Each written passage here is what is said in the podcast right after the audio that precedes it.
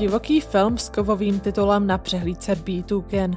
Pražský debit operní divadle Z Oropesy nebo výstava o uměleckých originálech versus falzifikátech. V nové epizodě dostane prostor také na studování šefrovy hry Equus v činoherním klubu, 60 filmové Holly Golightly nebo dva typy, jak strávit víkend v hlavním městě. Kristýna Čtvrtlíková vás vítá o poslechu Kultýdne, podcastového přehledu kulturních událostí, které byste neměli minout.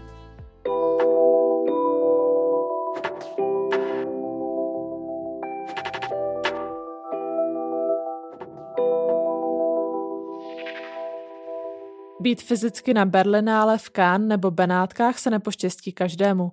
Výběr toho nejlepšího z předních evropských filmových festivalů ale posledních 8 let nabízí přehlídka B2Ken a nejinak tomu bude letos. To nejzajímavější z hlavních soutěží odstartuje premiéra snímku Titan francouzské režisérky Julie Dicornu, který prý bude podobně šokující jako její kanibalistická prvotina Raw.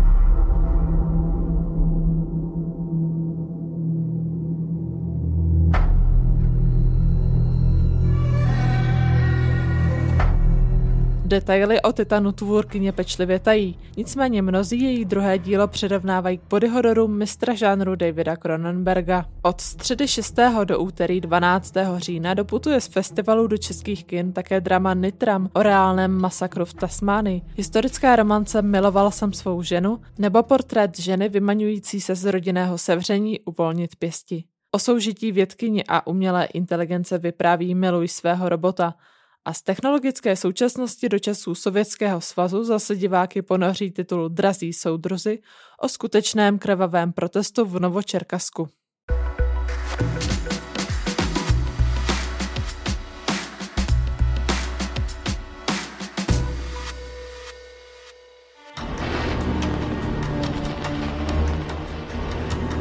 Dramatik Peter Schaeffer se jednou dočetl o velice zvláštním zločinu. Figuroval v něm 17-letý chlapec z anglického venkova, který z neznámého důvodu oslepl šest koní.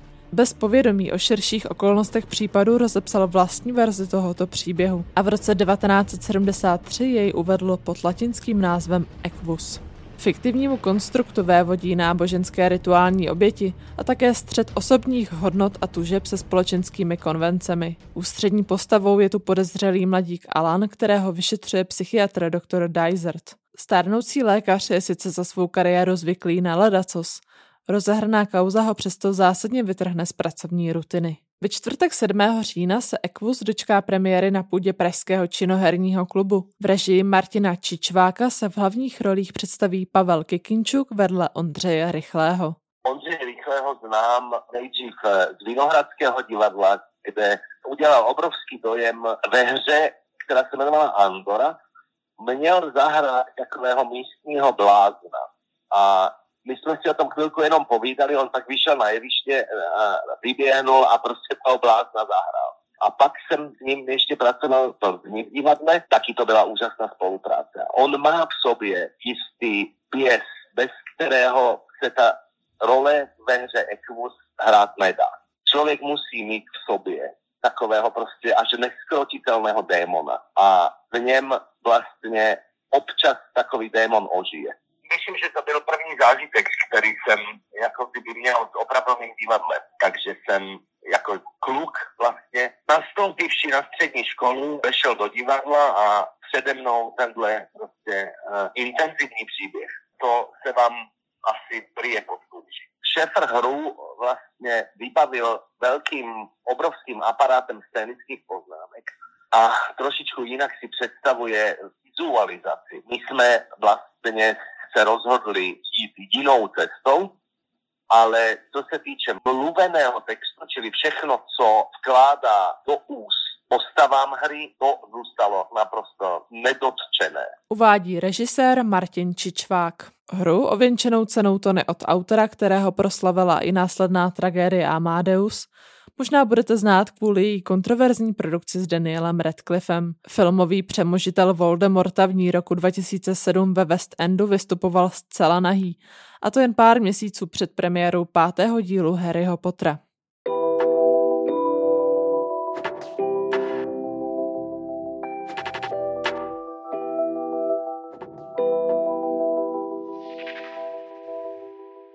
Ve svých 38 letech je jednou z nejžádanějších operních pěvkyní, která se svým lehkým, koloraturním sopránem ovládá díla od Pucciniho po Mozarta.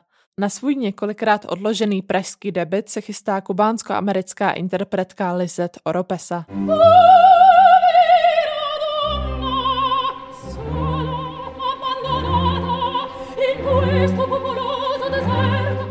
Úterý 5. října večer vystoupí ve Smetanově síni obecního domu. Rodačka z New Orleans svou hvězdnou kariéru odstartovala před 16 lety vítězstvím v prestižní soutěži Met Auditions, po němž absolvovala Lindemannův program.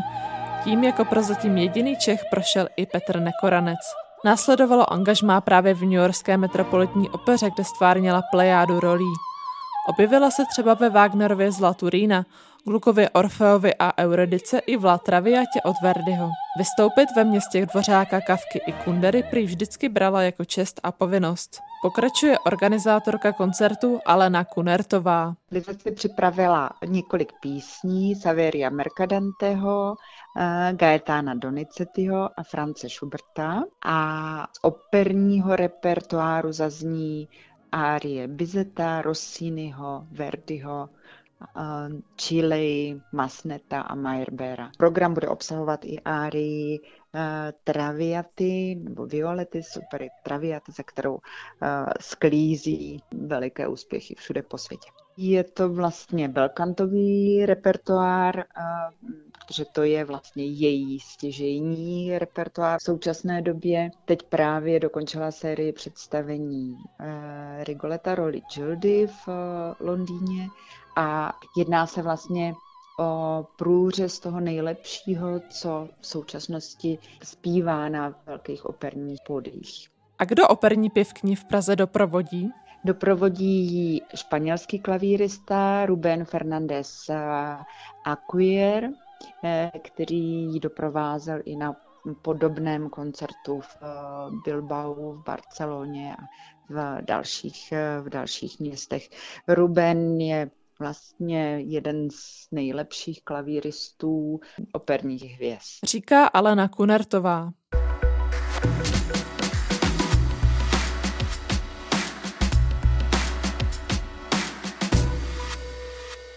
Vypadá jako pravé, ale ve skutečnosti jde o padělek.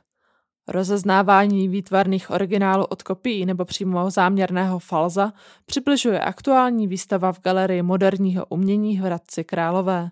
S podtitulem Umění napodobit umění ukazuje obrazy a sochy, ale třeba i fotografie, konceptuální díla nebo nová média spojená s falešným autorstvím. Až do sklonku února mohou návštěvníci porovnat práce od Jana Zrzavého, Josefa Lady i Františka Kupky nebo zahraničních autorů od Marka Šagala po Juana Miroa. Součástí přehlídky je také rozebrání současného fenoménu apropriace, kdy si tvůrci přisvojí motiv nebo celé dílo s cílem přijít s vlastním originálem. Nešvarem dnešní doby je i šíření padělků na online aukcích a bazarech. Věnuje se mu speciální sekci výstavy nazvaná Trh s uměním.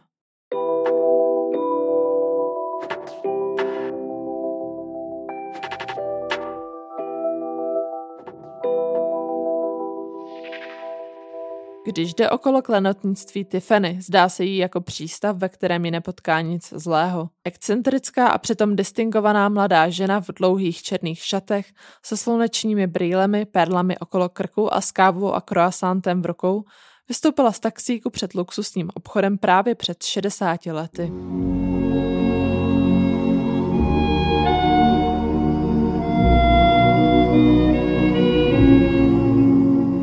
Tehdy 31-letou Audrey Hepburn, představitelku americké gejši, znamenala snídaně u Tiffanyho po boku starších prázdnin v Římě patrně životní roli. I don't even want to own anything until I can find a place where new things go together.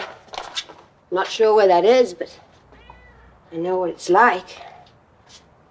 It's like Tiffany's. Tiffany's? You mean the jewelry store? That's right. I'm crazy about Tiffany's. Kdo byla skutečná Holly Golightly, potom pátrala média už od vydání knihy roku 1958. Z řady modelek a hereček, které ke Poudí dobře znal, se jako nejpravděpodobnější adeptka jeví dobová celebrita Margaret Littman. Inspirací literátově prý ale byla i jeho matka Nina, která měla stejné původní ženské křestní jméno Lily May. opustila manžela ze svých teenagerských let a vyšplhala do Café Society vrstvě, kde udržovala známosti s bohatými muži.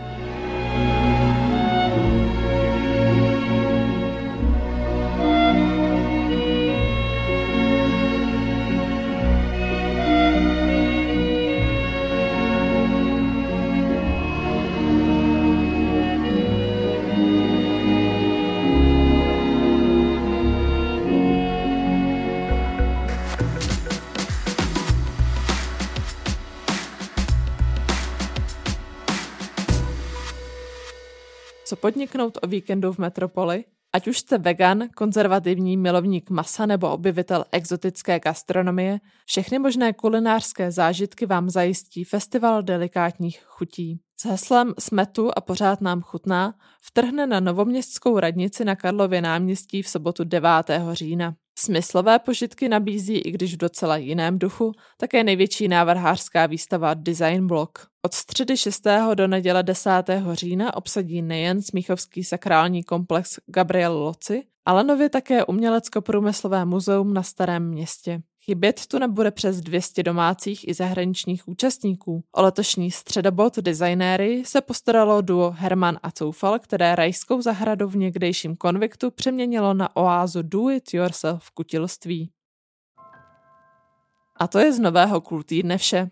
Od mikrofonu se loučí Kristýna Čtvrtlíková.